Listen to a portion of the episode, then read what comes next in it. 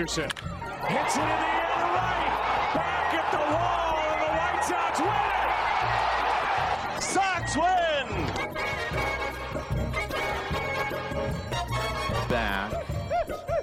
Welcome back. This is the Feeling Soxy Clint Klaus show, welcoming you back to the off-season edition of the Feeling Soxy podcast. Obviously, no White Sox baseball. They're no, they're not in the postseason. We'll get into some news that have happened recently with the White Sox on who is emerging as the managerial candidate. Jose Abreu news over the weekend. And we'll also touch a little bit on the Major League Baseball playoffs. We also are going to recap Notre Dame's game against, or at least I will recap the. I'll recap Notre Dame BYU, and we will also recap the big sports news in the Chicagoland area in the last couple of days and the Chicago Bears, where it looks like we're making progress. And we'll get into more of that. It and we will get right into the Chicago Bears talk. So the Bears, a game that really you could describe as one that was going to start out very, very ugly. It looked like it was going to be a game that me and Jared both kind of predicted. I mean, we are on the uh, hot seat for our predictions. I mean, we both thought the Bears were going to get absolutely massacred in this game against the Minnesota Vikings, and we came away from this game being rather impressed. I mean, we're make it seems like with what has happened, with how this season is supposed to play out with the Bears, that the main goal for the Bears this season has been Justin Fields' development. And we, me and Jared have mentioned before on the podcast. Jared's not with us today. It's just going to be me on the show. And as we mentioned before, I mean, Justin Fields has looked has not looked good these first four weeks of the season and it really is raising eyebrows and causes for causes for concern seeing as how that he is really the number one thing that we are looking at going into this season as attributing as whether they are going to be whether a top five pick looking to get another quarterback or they have the quarterback position figured out. The Bears are still trying to figure out if they have the guy in Justin Fields. And I'll tell you what, on Sunday, he really made steps in the right direction. Now, granted, as we mentioned before, I mean, the game was ugly to start the game. I mean, the Vikings, it was boom, boom, boom. Kirk Cousins had 17 straight completions. It broke a Minnesota Viking record. They were up 21 to 3. And it really looked like my prediction of 34 to 14 was really going to happen because the Vikings were in complete control that game. And the way that the Bears started off the game, they started off the game with a delay of game, which I mean, I don't know how you start the I don't know how you start the game with it with an actual delay of game penalty, but it happened with the Bears, and it looked like it was going to end up being a another blowout at the hands of the Minnesota Vikings, and it was just going to be another check mark of ooh, you know, this doesn't really this doesn't really look too good in terms of Justin Fields, but. That is why the Bears are easily one of the best second half teams in all of the NFL. The Bears came back down and they were down 21 to 3 and then next thing you know here come the bears the bears start coming back justin fields is making plays with his legs he's making smart accurate throw well he's i wouldn't say accurate but he's making smart throws i mean darnell mooney probably had one of the best catches that you will ever see a chicago bears wide receiver have i mean you you'd have to go back i probably in the alshon jeffery Mar- brandon marshall years to see a wide receiver make a, a spectacular catch like the one that darnell mooney had on on Sunday. It was very, very good. But obviously, the biggest takeaway out of this game is the Bears lost the game by after the Vikings were able to score a touchdown in the fourth quarter with two minutes to go, which, by the way, it actually goes to show we'll get into uh, some things that I liked about this game. The Bears, this was the first second half touchdown that the Bears defense has allowed this season. And it happened very late in the game and at, and at a costly moment where it gave the Vikings the lead. And so the Bears, this is how the game ended. They were driving down the field. It seemed like that they were going to be put in a position to at least tie the game, but Amir Ihmir Smith Marsette fumbles the ball, gets the ball completely ripped out of him by Dantzler of the Minnesota Vikings, and that was basically all she wrote. So there's really a lot to unpack for what we saw on Sunday with the Chicago Bears. And I've kind of been alluding to it before, but it's obviously the progress that Justin Fields made on Sunday. So obviously, the second half of the game, he only threw one incompletion and had over 115 yards, and also had a really good running touchdown that got called back to um, Ihmir uh, Smith. Marsette got called for a block in the back. I mean, those are two doy doy plays on on Marsette's hand on Sunday. I mean, tough tough look for for the young wide receiver. That's that's all I'm going to say. I mean, get out of bounds when you are trying to at least keep the drive alive. And I also have theories that he's a former Vikings spy that was able to able to manipulate the Chicago Bears and force a collapse at a monumental moment. That's just a theory that I just created. But there's a lot to take away. I mean, the progress that he made, he was able to read the defense. I mean, th- this offense looked completely night and day different than the one that we saw that we've seen the first 4 weeks of the season where they uh, just make it so hard to just actually see them generating drives consistently in the second half. This is something that we've been looking for this entire season, especially the first 4 weeks of the season where they have just been playing the worst half of football and then we'll come back and play the best second half of football.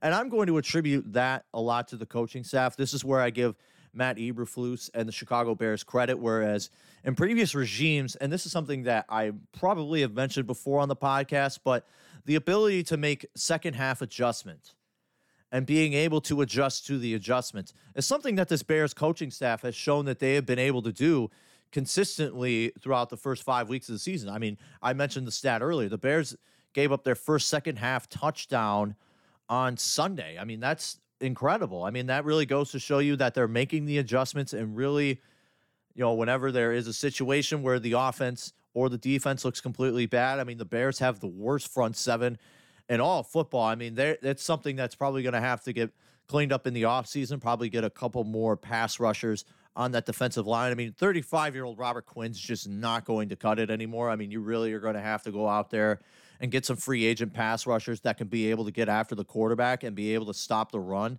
I mean, Roquan Smith was able to stop the A gaps. I know he's he's kind of had good game, bad game. He had a pretty good game on Sunday when I mean Roquan Smith had a very good game. Jaylon Jones had a very good game. He obviously led the Bears in tackles. Uh, Kyler Gordon seems like he's somewhat coming along. I mean, the secondary had somewhat of a decent game, but in that first half, they were getting carved up by Kirk Cousins and Justin Jefferson. It literally was the game that I thought was going to happen, and it was literally getting getting played right before my eyes. They weren't able to stop the run, which is something that the Bears defense has struggled to do for most of the season. And I mean, Dalvin Cook, it was it was no exception. Dalvin Cook had himself a very nice day on the ground. He had 94 rushing yards, two touchdowns. I mean, Justin Jefferson, don't even get me started on the day that he had 12 carries, 154 yards. Like it seemed like every time Kirk Cousins was throwing him the ball, he was there was at least between like him and there was like five or six yards of separation between him and the cornerback, whether that was Kendall jo- Kindle Vildor, who also had a pr- very nice interception. I mean, Vildor has played very nicely in the in relief of Jaylon Johnson, who will, who we will probably be seeing on Thursday against the Washington Commanders. But overall, I mean, there's a lot to take away. I mean, Dante Pettis had a had a had a huge drop on third down that really cost it. I mean, what I mean, Dante Pettis and you know Smith Marsette, they they had the two really boneheaded plays in terms of the wide receiver corps. I mean, David Montgomery led the led the Bears in receiving 62 yards. Darnell Mooney had that 39 yard uh, pass, that 39 yard catch that was very good. So really overall you could, there's a lot of things that you could take away from what happened in this Bears game offensively offensively I mean it looked like that they were taking steps in the right direction. I mean Justin Fields looks comfortable out there and he's even mentioned that now he's starting to process the game. The game's starting to really slow down for him a bit which is a very good sign seeing as how uh, for a guy that we don't know is going to be the answer. I mean we still don't know. We it's only 5 weeks into the season and um, you know, so he's not really fully accommodated with Luke Getsy's system. But what I really liked, something else I really kind of uh, maybe alluded to, maybe not, but the aggressiveness. I mean, the, the play calling, the aggressiveness of the play calling from this week to last week, where it seems like Matt Eberflus and this Bears coaching staff is starting to get more aggressive and being more aware of situational football. Like going for two after scoring the the Velus Jones touchdown, who um, you know, that was a trick little play that Velus Jones got himself a touchdown on. They the Bears decided to go for two and then just threw it to Dante Pettis, who just got smoked immediately on a wide receiver screen. But I really liked the aggressiveness of the Bears. I mean, it really seemed like these first couple weeks that they were afraid to really move the ball down the field. It's you know that was where you had Justin Fields having uh, Josh Rosen stat lines where he's only throwing 77 yards and 118 yards in an entire game, where Patrick Mahomes literally gets that in an entire quarter. I mean, I'm pretty. I mean, Kirk Cousins had that in an entire first half. So 15 completions, 208 yards, and also had his first passing touchdown in five, I believe it was eight games. First, first passing touch. Actually, I have that correct. First passing touchdown since the first game of the season when he threw the touchdown pass against the 49ers to Equanimeous St. Brown. So, I mean, hopefully that the Bears can be able to build off of um, this pretty, this very good game that they were able to generate. I mean, I know that a lot of Bears fans, and I think I'm maybe in the small small minority with them that they would much that we would much rather that the Bears would much rather have Justin Fields throw for over 300 yards, have three touchdown passes, and the Bears inevitably lose the game than have a game like like uh, week three against the Texans where we were wondering if Justin Fields was even the guy. I mean, they won the game against the Texans, but inevitably, I mean, you you barely beat one of the worst teams in the NFL in the Houston Texans, and you needed Davis Mills to basically throw the ball right to Roquan Smith that got tipped at the line of scrimmage and basically set up the game winning field goal. I mean, it's gotten to that point. I mean, it's gotten to that point where we would much rather see the progression of Justin Fields than the Bears than Bears fans will actually see actual victories on the field. And I think it's something that I think we all I think all Bears fans are very familiar with. I think it's something that we're all kind of, I think it's something that we're all all right with because we know what the main objective is for this season. And it, it's been said time and time again. But the development of the quarterback is the number one most important thing going into this season. It's not wins or losses because this is a rebuilding year. I mean, the Bears have so much money in dead cap for guys that aren't even on the roster. That includes guys like Nick Foles, Khalil Mack, Akiem Hicks. Uh, I mean, the, the list goes on. I mean, that's not even including Tarik Cohen, who hasn't even played in the last like three years. So the Bears have a lot of dead cap that they're trying to get rid of, and the objective was very was very uh, it was very obvious in the offseason with the offseason or with the uh, wide receivers, the offseason acquisitions, Equanimeous St. Brown. I mean, there's a reason why he's no longer with these with the Green Bay Packers. N'Keal Harry is basically getting a second go around after getting traded from the New England Patriots. It didn't quite work out with him. I mean, Darnell Mooney is really probably your only wide receiver that can get you uh, those big pass plays down the field. I mean, St. Brown could probably get you those if Justin Fields could be able to see him wide open.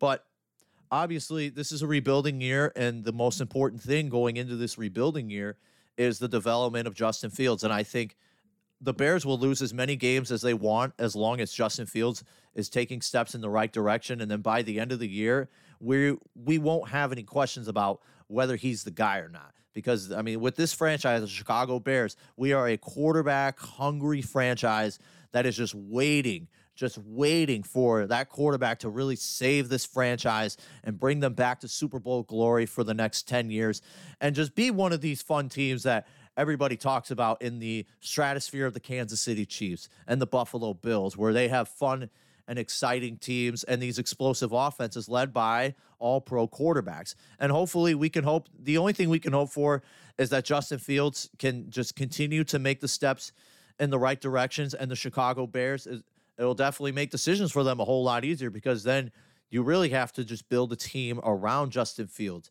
And when you obviously don't, you want to make sure that he is the guy before you go making these crazy decisions and trading draft picks for wide receivers and building up the offensive line better. Which, by the way, the offensive line this year has actually been pretty solid for the most part. I mean, Braxton Jones. I mean, there are times where you know it he it, it looks tough on him, but I mean there.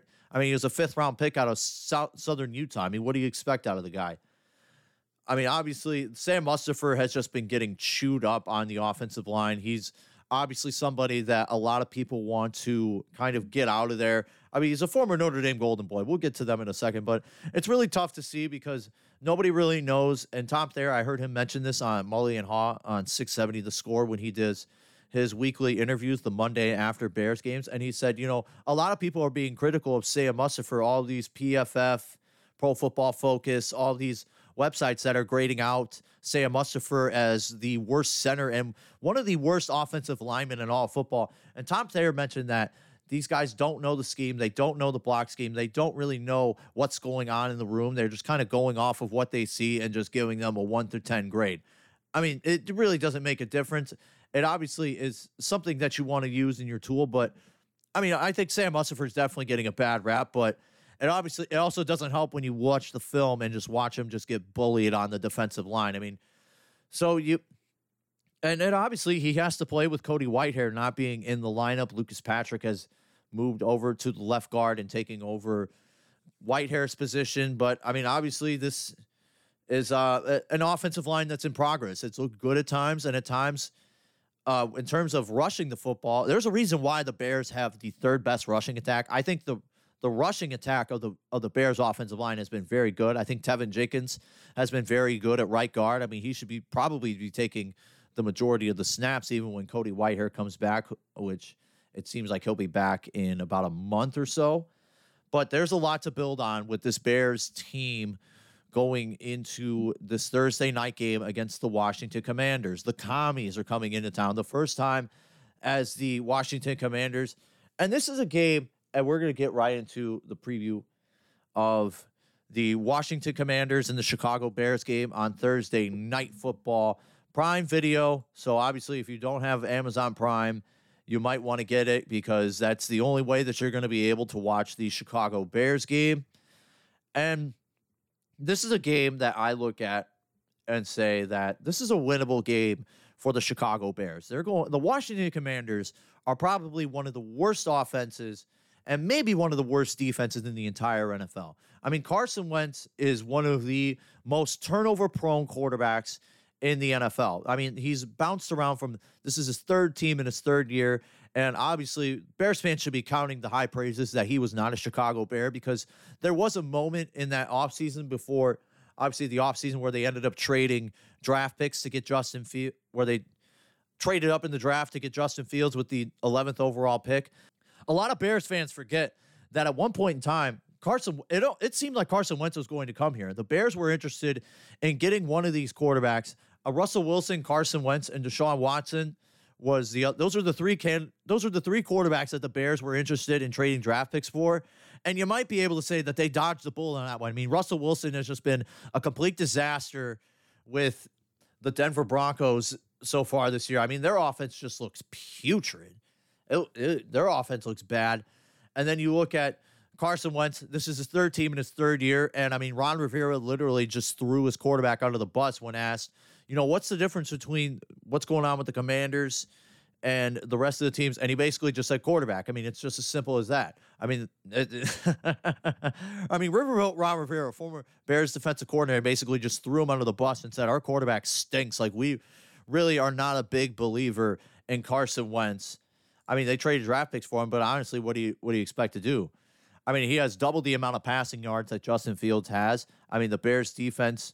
I think this is going to be a game where Obviously, eh, Jalen Jaylon Johnson's going to be back. The Commanders have a very good wide receiver room, and this is going to be a a game that really comes down to if the Bears secondary can really keep the game in front of them and not let the, these commander these commie wide receivers get down the field on them. It looks like Deshaun Deshaun or uh, Jahan Dotson is questionable.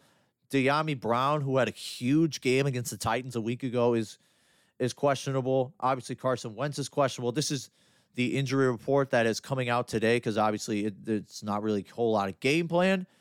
But you, the injury report is coming out. The line is even for this game, which basically goes to show you how Vegas is viewing this game. Look, th- there's no way to say it. I think the Bears can win this game.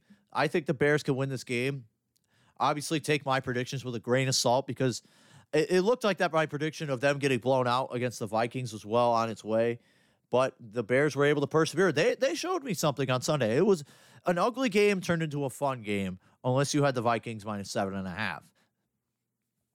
But with that being said, like with this injury report, it looks like N'Keal Harry was activated off of injured reserve. It look so the wide receiver room will maybe get a significant upgrade. I mean, uh, N'Keal Harry was one, was a wide receiver that I was interested in seeing because you know obviously you see the reports. Now, obviously, you take the reports out of practice with a grain of salt, but it looked like N'Keal Harry and Justin Fields were linking up pretty well. So it'll be a little bit exciting to see what N'Keal Harry can do and what he can bring in a Bears uniform. I mean, it's a it's a no risk, really a no risk thing where if he's not good, then you basically cut him and you know you cut your losses. I mean, it looks like Jaylon Johnson's going to be back. So the secondary will definitely be getting a bit of a um, I guess you could say, getting a very bit of an upgrade. You know, you're getting your best cornerback in Jaylon Johnson. So, and these teams have been picking on, they have been picking on uh, Kyler Gordon ever since the that first Green Bay game when Aaron Rodgers was going after Kyler Gordon. And I, you know, the Commanders are definitely going to be looking that way. They're going to be looking at Kyler Gordon's way. If the if this Bears secondary can make plays and really keep the game in front of them and not let these Commanders wide receivers um, really get these ball down the field and not have the big dynamic play that the commanders are very, you know, Terry McLaurin's a guy that can fly down the field. Jahan Dotson, who's questionable. I mentioned he might not play. Dyami Brown. I mean, there's a lot of questions about who's going to play for the commanders, but as long as the Bears secondary can keep the ball in front of them and not let Terry McLaurin and Jahan Dotson basically run all over them and dictate and look and make Carson Wentz have a little bit of a revival and make and really kind of uh, bring high because a lot of people think that this game's going to stink. I think this game is going to be great. You should watch this game. You should watch. I think the Bears are going to win. But the biggest key to this is can they be able to build off of the second half against the Vikings game? Can they be able to build off of that game and be able to make steps in the right direction? I mean, this is a big game for this Bears coaching staff. This is really going to tell a lot by, from how they prepare these guys in their walkthroughs. Obviously, we know how good the Bears are at making second half adjustments. I've been praising them for most of this podcast of their ability to really make the adjustments on the fly and really kind of clean up and really keep the Bears in these games because they really have been in all of these games, eh, for the exception of the first mm-hmm. half of the Vikings game and probably the first half of the Packers game. This has been a Bears team that has been very competitive and has been in these games. And with the way that they've been scrapping, I mean, we feel, I mean, let me ask you this. I mean, we as Bears fans feel a lot better about this Chicago Bears team than mm-hmm. Commanders fans feel about their team going into Thursday night's game. I mean, Ron Rivera's on the hot seat. I mean, Carson Wentz, I mean, what what we've already mentioned enough about how much he stinks but this is a winnable game. We I want to be able to see if Justin Fields can build off of that great second half against the Minnesota Vikings and translate it into a full game. So these second half adjustments that they make, let's make it for the full game. Let's play a full game. If the Bears can play a full game, there's no doubt that they're going to win that game because the Commanders stink. There's no doubt about it. The Commanders stink. I've watched them. They are not good. They are not good. This is a winnable game for the Bears, and it's it's one that they're going to need. If the Bears lose this game in the orange helmets and the orange jerseys, they should never wear those jerseys again. But my prediction for this game, I think this is going to be a bit of a low scoring game, a bit of a high scoring game, actually. I think the Bears are going to win this game 28 to 17. That is my prediction for Thursday night's game against the Washington Commanders. I think this is one where the Bears squeak out a victory. I think they win this game 24 or actually 28 to 17, the final prediction of that one. And now we are going to transition into Notre Dame football as Notre Dame won the battle Uh, between the Mormons and Catholics in Sin City, the Shamrock Series 2022. The white the Notre Dame Fighting Irish remain undefeated in the Shamrock Series, knocking off the BYU Cougars 28 to 20. It was also Marcus Freeman's first win against a ranked opponent in BYU. A, a team that me and Jared obviously mentioned, we alluded to it before.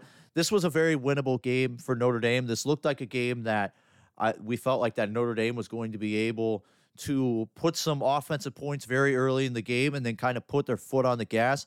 I mean, Notre Dame's defense just absolutely dominated. Actually, you know, where where do we start with how Notre Dame played in this game? The 28 to 20 victory and third straight win in the Marcus Freeman era where it looked like that he was going to be oh Owen Freeman heading into the season, but three straight wins. It really looks like that Notre Dame is starting to right the ship. And Notre Dame, there's a lot of great takeaways that we could take away from this game. But first, I have to go to the offensive side of the ball and give a shout out to first Michael Mayer. If we are giving out game balls, and I'll give a game ball to Justin, we'll give game balls later, but Michael Mayer is definitely getting a game ball as he has become the Notre Dame pro the Notre Dame football program's all-time receptions leader, and he broke the record on I believe it was a 39-yard touchdown pass. I mean, Drew 11 catches for 118 passing yards, two touchdowns. Michael Mayer was just a man amongst boys on Saturday playing against BYU. I mean, BYU literally could not stop what Michael Mayer was trying to do. And I mean, you got to give credit to the Notre Dame off Notre Dame offensive coordinator uh, Tommy Rees, who was kind of seeing his fair share of flack. But but let's get right into the game. So the game started like this: Jaren Hall threw probably one of the worst interceptions of all time. The NBC broadcast was really hyping up what uh, Jaren Hall, the BYU quarterback, is going to go. And granted, I mean, BYU deserves a ton of credit. I mean, they are a very explosive offense. I mean, they got their doors blown off against Oregon two weeks ago. I mean, that was a, just a completely embarrassing game for BYU. I think it was one that I think a lot of people took a lot of stock out of BYU in that game and said, you know, this team's not really that good. But I mean, Jaren Hall, first pass of the game, throws it right to Clarence Lewis for an interception. The Notre Dame Fighting Irish, they were able to move the ball down the field, and it ended up in a Blake Grupe field goal. And then Jaren Hall and BYU went down the field. And then this was really where the Notre Dame offense really kind of opened up. So Michael Mayer, and this was where Drew Pyne really kind of stepped up. He had a great game. I mean, second great second great game in a row for Drew Pyne coming off um, trying to build off of that great game that he had against North Carolina where Notre Dame's offense scored 45 points. Notre Dame's offense looked very very crisp in this one. I mean, when you talk about they were able to run the ball, Notre Dame had 234 rushing yards. And that, of course, was led by Audric Estime, who has been kind of the bane of my existence on this podcast. 14 carries, 97 yards. Logan Diggs also had 93 yards on the ground. Chris Tyree had 42 yards. Notre Dame was really able to move the ball on the ground, and that really made things a lot easier for Notre Dame quarterback Drew Pyne, as he only threw six incompletions, 262 passing yards. Most of those went to Michael Mayer, who is now the all time Notre Dame receptions leader in tight ends. But this was this is basically the game plan for Notre Dame's offense. And it's something that has been obvious in these last couple of games is that they are going to use the three different running backs where they have Audric Estime, who's really kind of the power back between Chris Tyree and Logan Diggs, as they are really kind of more like the thunder and lightning, because, uh, you know, it really feels like every college football program has like that thunder and lightning sort of running back tandem. Well, Notre Dame has that in Audric Estime and Chris Tyree. And you can also even put Logan Diggs in that category. He had 93 yards and a good 33 yard run. And that really made things a lot easier for Drew Pyne to be able to find Michael Mayer, who was basically just a man amongst boys. I mean, playing against BYU. I know most of these BYU guys are mainly grown men. They're 22, about the same age as Michael Mayer, but they could not stop him. I mean, Michael Mayer was just unbelievable in this game. I mean, he's definitely getting a game ball. I would say that he was the player of the game, but Drew Pyne has just been continue but Drew Pyne has just been continuously just coming up in key but Drew Pyne has just been continuously been proving in game in and game out where it seemed like, hey, Notre Dame has a backup quarterback. This season might be lost, but Drew Pyne is really starting to play himself into a role where he could maybe see himself as the permanent starter going forward. I think that is a topic of discussion that should at least be talked about, but that's a next year problem because Buchner is out for the rest of the year. So Pyne is definitely going to be riding it out as a starter. But you, I really like the progression that Drew Pyne has really made going from game to game to game. And what Notre Dame offense coordinator Tommy Rees is really doing ever since he chewed him out on the sideline in the Cal game, as they really settled, as he really settled down. He threw that touchdown pass to, I think it was to Michael Mayer in that first game against the Cal game, and that was really when things slowed down for Drew Pyne, and he was able to make plays. And I mean, give him credit. I mean, he's really kind of right the ship where it seemed like after two games, this Notre Dame season was going to be one for the ages, where it was going to be up there as one of the worst Notre Dame seasons at least of recent memory. I mean, I I've at least remembered a couple of them. I mean, that's basically goes to show you how many bad years Notre Dame has had in football and, since in since the turn of the century.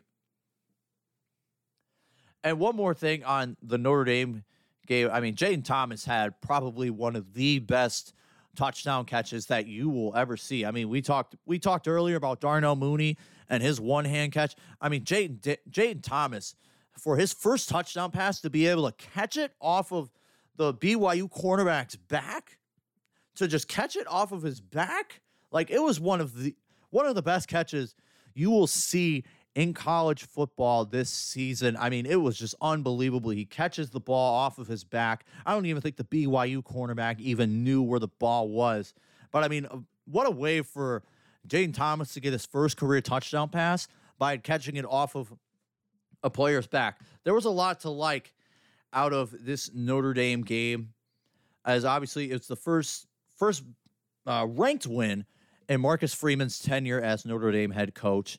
Uh, up next for Notre Dame, Stanford is coming into Notre Dame Stadium. That is going to be another night game, 6:30 on NBC, and we will see what Stanford is bringing. Stanford has has really fallen off on hard times.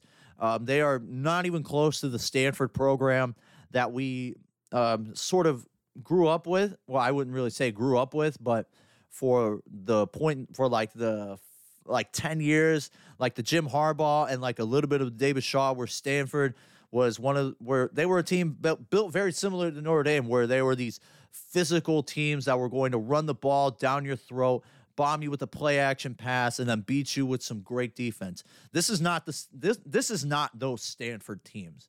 This Stanford team is anywhere is not even close to what those what those early David Shaw teams and the, the Jim Harbaugh era of Stanford, where you know Stanford was actually at its highest when they had Andrew Luck there. They're nowhere near that type of program.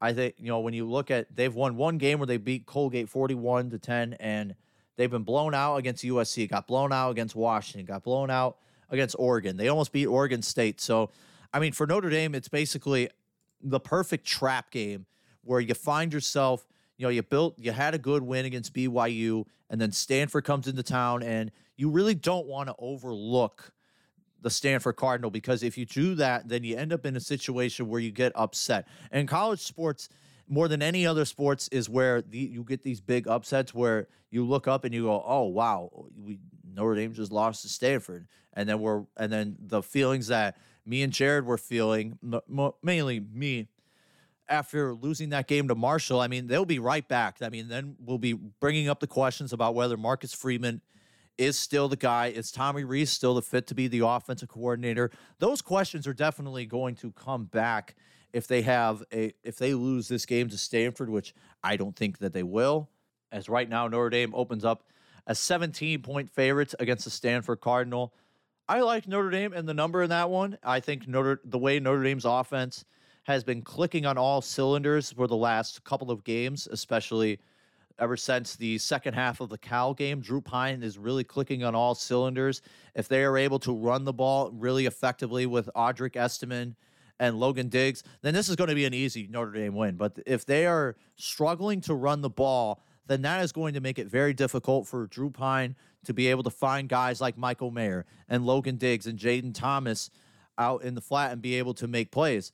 I think Notre Dame wins this game rather easily. I, I don't think Stanford is really that good and Notre Dame is going to improve to four and two. Four straight wins in the Marcus Freeman era is what I am predicting going on. And now we are going to talk a little. Actually, I want to give a little bit of thoughts. I mean, Davante Adams had probably one of the um, one of the worst apologies of all time. He pushed the cameraman, and So is that what they're teaching there up there Green Bay? I mean, the Green Bay Packers, I mean, I'm just taking a little shot at them. They teach their players to be scumbags. I mean, Davante Adams shoved the camera guy. I mean, Aaron Rodgers has been one of the biggest scumbags in the history of the NFL. I mean, basically the pack the Packers, they're preaching up scumbags. All right, and now I am going to get into uh, some White Sox news. We had a little bit of White Sox news over the weekend. So obviously, with the White Sox managerial search, I'm going to give you guys an update of what's going on with that. So Bob Nightingale, who obviously apparently has more White Sox intel than anybody, I, it doesn't it doesn't really make sense how Bob Nightingale is able to get so much information out of out of the White Sox that he is able to know so much. So he had a couple of reports that he had over the weekend that interpreted to the White Sox and one roster move and another one in particular to the manager. So he listed out that three candidates that were out there that the White Sox were looking for an experienced manager. It looks like that they that they aren't going the route of the bench coach, really the guy who has not a, who, who has no experience as manager. They're going into to the area of more of we're going for an experienced guy, we're going for an experienced manager. So any any bench coach, any guy who basically has never managed a game in their entire life, cross them off the list. Cross them off the list. So the three candidates that Bob Nightingale listed in his report of USA Today were former Giants manager Bruce Bochy, who I honestly would not mind in terms of an outside the organizational hire. Ron Washington was listed as a candidate and who is the currently the Atlanta Braves third base coach, was the former manager of the Texas Rangers from 2007 to 2014, and the most recent manager from the St. Louis Cardinals, Mike Shildt, the guy who I do not want the White Sox to hire because it felt like that the Cardinals were at really their worst fundamentally when Mike Shildt was at the helm of the Cardinals. So stay away from Mike Shildt. I don't think he is going to be that good of a manager. I don't know how it ended with the St. Louis Cardinals, but I mean, there's a reason why they moved on from a guy who took them to the playoffs three years in a row, and they decided that it was not enough. It was not the right fit. Now, I mean, the Cardinals haven't won any playoff games anyway since they just got eliminated by the Phillies in the playoffs. As I'll get to a latest of what's going on with the MLB playoffs. But he listed Bruce Bochy, Ron Washington, Mike Shildt, and also listed a bunch of other candidates that probably fit the criteria of what Rick Hahn is looking for in his next White Sox manager. And he listed John Gibbons, Bo Porter, and a host of other ones. Obviously, the one that people want is Ozzie Guillen. I don't know if Ozzie Guillen is going to get a interview. I certainly would not mind it. A bunch of people want Ozzie back in the managerial seat, but it really is just. I mean, uh, the only thing I could say about Ozzie and his role as being the White Sox manager is are there still hard feelings from how he left the team in 2011? You got to wonder if Jerry Reinsdorf and the White Sox still have hard feelings for how his first tenure with the White Sox ended, which was where he ended up getting traded to the Marlins, and him and Kenny Williams were just really in this feud. But the story is that is that, and this was obviously what I heard on the NBC Sports White Sox Talk podcast was that Ozzie opted in for 2012, so he was already coming back for the 2012 season, uh, but he wanted another another extension, which I don't think the White Sox were willing to do. But then this and but then there was reports that the Marlins wanted to interview him, and then when the reports that the Marlins wanted to at least talk to Ozzie again, this was really when you kind of just threw the grenade in the bathroom and just shut the door, and that just blew the whole house up. And that was how he ended up with the Marlins. Now, I think Ozzie is not very fond with how he first left the White Sox. I don't know if he's looking for a bit of a redemption story with him, or at least, or at least like a little bit of a revival with with how it ended with him the first time. But I obviously wouldn't mind Ozzie as the manager. I just don't think that the White Sox are going to go in that category. I personally would be fine with obviously Joe Espada, the bench coach of the Houston Astros. I would obviously like him. Sandy Alomar Jr. is another managerial candidate that I obviously would like. But another one, but obviously I would like the two candidates I would I would kind of buy myself into liking Bruce Bochy. It really is a matter of whether he um, how it ended with the the San Francisco Giants. I'm a little bit curious. Obviously, it was a new regime and they wanted to move on and bring in their guy. And then Ron Washington, I'm not quite sure why he hasn't quite gotten a managerial hire again. But I would be cool with those two candidates. I think Ron Washington would be a perfect fit. You know, he is very sticky on the fundamentals, something that this White Sox team desperately needs. They need a kick in the ass in terms of fundamentals and being able to catch baseballs. I mean, you can think back on how many times this team has lost games throughout the throughout the entire season because of a booted ground ball or a guy not catching a ball or making a lackadaisical throw to first base. I mean, that's something that Ron Ron Washington is a giant stickler for, and something that I would be in favor for of bringing him over as the manager of the White Sox. I think that is one that I would be very highly on. I mean, Bochy, I guess I could be talked into it if he brings in Willie Harris as his bench coach and then names him the successor. But obviously, only time will tell what happens with the White Sox managerial decision. Obviously, with more reports coming out, I will give you a recap and I will also give you my thoughts of what I think about the recent reports. There also was another White Sox report that happened throughout the weekend, and it's something that I will touch on a little bit before I get into the baseball playoffs of what has been going on with what happened with the wild card series and the division series is going on right now and we'll give you I'll give you an update of what to expect out of each series of the division of the divisional round. I will give you a a quick roundtable recap. But this first, this White Sox report. I mean, so Bob Nightingale has reported, and this is the one that is obviously going to dictate. Uh, it's a pretty big one. I mean, it's going to dictate what the roster is going to look like in 2023. So Bob Nightingale reported that Jose Abreu uh, that the White Sox are going to be parting ways with Jose Abreu. Now, I obviously don't know. Obviously, it's coming out that he's not that they're parting ways with him. That still doesn't mean that he's not going to come back. I mean, it it seemed like that this was basically going to be inevitable. I and I've I've mentioned it to Jared before when we talked about roster construction. I'll probably do another podcast giving a little bit of a an off-season preview of what to expect out of the White Sox front office of what what they need to get fixed because there I mean there's a lot of things that need to get fixed, but I I don't think letting go of Jose Abreu was one of them. I mean, obviously when you think about Jose Abreu's tenure with the White Sox, 9 years, he's been their best hitter. Obviously, he made it a lot easier to go from Paul Konerko, who was who obviously was the captain of the World Series championship teams. He made it a lot easier to really kind of go from that transitional period from Konerko to Abreu.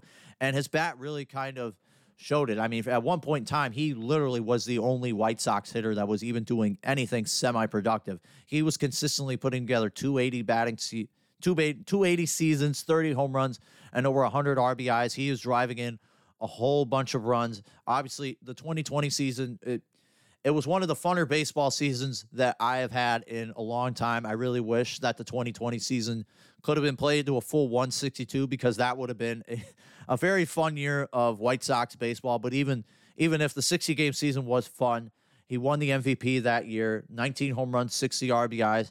I mean, there's nothing you could really say about Jose Abreu that hasn't already been said. I mean, he has been a consummate leader. He has been a very big figure in that White Sox clubhouse, and particularly with the Latino players, with guys like Eloy Jimenez, Luis Robert, and Yoan Moncada. I mean, he has a very big presence with those guys, and I'm just I'm kind of just curious about like letting him go. How how is that going to affect those guys? Are they going to be able to uh, calibrate the fact that their leader Jose Abreu is not there anymore? I, I'm not sure. It's it's a question that is definitely going to be asked. It's something that is going to be answered in the Feeling Soxy off-season edition of the podcast. I will we will have that coming out probably on Sunday after the Bear because the Bears have the game on Thursday. We'll have that out on Sunday. We'll recap the Notre Dame game and give you my off-season predictions of what I think is going to happen with the White Sox. But I don't think Jose Abreu. It obviously sucks.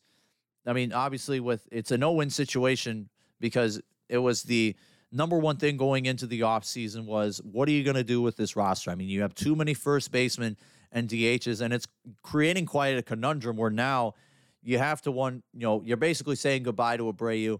I basically, it looks like that they really like Andrew Vaughn in the room. Obviously, I have no intel of how they're feeling. I'm basically just going off of things that I see on Twitter, but it really seems like that the White Sox really like Andrew Vaughn and they do not want to trade him. They want to stick him right over there at first base.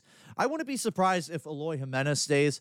You know, I would I would want him back on the roster. Luis Robert too. I mean, we'll get into all that later, but Jose Abreu, if I hope hopefully this is not the end of his White Sox tenure. Hopefully they can kind of work something out, kind of give him a maybe a bit of an extension because it is going to be such a kick in the nuts when he gets when he gets signed by the Houston Astros or the Los Angeles Dodgers, and they basically are like, well, this is what you should be doing. And then he goes back to having a 30 home run, 100 RBI season and ends up winning another MVP. And then we're just sit here, and Andrew Vaughn has like 17 home runs and 71 RBIs. And we're just sitting here being like, oh, we just got left in the dust again by by another dumb trade, another dumb White Sox front office decision that, I mean, it's definitely going to be magnified. And if it is the end of Jose Abreu, it's going to put a ton of pressure on Andrew Vaughn because now everybody's going to be like, well, you know, Abreu was about was very productive, and now I mean, now where's this production, Andrew Vaughn? It's going to put a lot of unfair pressure on Andrew Vaughn. That you know, you you feel bad for the guy, but you also know that I think this is something that he's been a little bit aware of. And you also wonder if staying in one position is going to do for his offensive numbers. But again, that's a a conversation for a different day. And I mentioned that I was going to touch a little bit on the ba- Major League Baseball playoffs. So, obviously, the wild card round took place. The Cleveland Guardians are still playing baseball, something that I did not want to be saying on this podcast, but they are now going to get a, ta- a little taste of New York Yankee ba- New York Yankee baseball. They are going to be having first pitch in just a little bit on TBS. But you know the Guardians. They I'm going to recap their series real quick against the Tampa Bay Rays. Very pitcher, very very pitcher heavy. Yeah, Shane Bieber and Shane McClanahan in Game One. Really, the only mistake that Shane McClanahan made was giving up a two-run homer to Jose Ramirez, who has just been absolutely wearing out major league pitchers for a, quite a while now. And he wore out the Tampa Bay Rays. Game two took 15 innings. It was one of the longest Major League Baseball postseason games that ended in an Oscar Gonzalez home run that sent the Guardians to the Bronx, where they will be taking on the Yankees. So, Mark, I'm going to say this right now. If the Yankees lose that series, I am going to punch you, and your your franchise should be a civic embarrassment and should probably be demoted to the minor leagues. That's all I'm going to say about that. And also, Nestor Cortes, his all star privileges should be revoked. And so that's that one. The Mariners were probably the big ones. I don't know who had the worst weekend in terms of a Major League Baseball fran- uh, in terms of a fan base. Obviously, it sucks when your team loses in the playoffs, but I don't know who had the worst weekend between the three teams of the Mets. Well, I, I would I probably put them at the lowest because they lost in game three to a very good pitcher, Joe Musgrove the Cardinals, who were up 2 nothing and were 93 and 0 when leading by two runs or more in postseason games. They choked against the Phillies in game one. They gave up six runs in the ninth inning. Six runs in the ninth inning. And then they basically didn't even show up in game two. So the story of Yadi Molina, Adam Wainwright, and Albert Pujols is over. The Phillies are playing the Braves, who took game one seven to six behind Nick Castellanos' power. So a good start for the Fighting Phils. The Seattle Mariners had probably had, as I mentioned, I don't know who had the worst weekend: Blue Jays fans, Mets fans, or Cardinals fans. And I mentioned the Cardinals blew the six, the blew a two nothing lead. Uh, first time that they've lost a game when leading by two runs or more in the postseason. The Blue Jays were up eight to one in their elimination game and just choked. Car- they basically let the Mariners clawed their way back in that game to where they ended up losing that game 10 to 9. It was one of the more monumental collapses that I have actually seen in a literal baseball game in a long time. and that was on the American League side of things. So now the division series, but the Padres, the Padres Mets series, I'm going to touch a little bit on it. I mean, Yu Darvish and Joe Musgrove just completely shut down the Mets bats. I mean, especially in that game three when Musgrove only gave up the one hit, a guy who I wanted the White Sox to sign at one point in time or at least trade for him. I mean, he shut down the New York Mets. I mean, that was the type of performance of why I wanted Joe Musgrove in White Sox pinstripes because he absolutely mowed down the New York Mets. The Mets were so desperate that they had to try and do a sticky check on him to see if he was cheating. I mean, it was so ridiculous. And now we are probably getting one of the best series of the entire postseason Padres and Dodgers.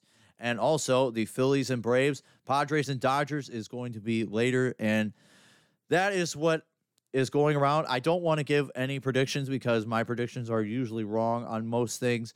But I'm predicting the Yankees sweeping the the the Guardians in three games. I think the Braves will probably come back and beat the Phillies. But something to look out for is for the teams that were on byes. And so far, we've seen two games, two games into the playoffs, and the two teams that were on byes currently are losing. The Braves lost seven to six to the Phillies, who had that three game series. You wonder if rust is going to be a factor with some of these Major League Baseball teams, and it kind of looks like that that is leaning towards that direction. I mean, the Mariners are currently beating the Astros seven to five. The Phillies beat the Braves, and it seems like that rust is kind of playing a factor a bit. But I would not be surprised if all four of those teams came back and ended up winning those series. I would not be surprised if the Mariners shocked the Houston Astros. But if the Mariners were able to beat the Astros, then they are going to the World Series. That's just all I'm saying about that. I mean, we might be feeling Mariner Marinery I mean, who knows? Especially if they take out the Guardians. I mean, we're feeling very Yankee. Yankee Doodle Dandy is what this podcast is feeling like. We're going to take out those damn Cleveland Guardians, Mark. We're taking them out. Let's go. Oh, oh, oh, oh. Thank you. All right. And I think it's time that I wrap up this show. So thank you for listening to me rant and rave, giving my thoughts on the Chicago Bears game, what happened with Notre Dame football, gave you a little bit of a preview of their next two games, gave you my thoughts on some a little bit of White Sox news and some baseball talk. Thank you guys for listening to the Feeling Soxy podcast.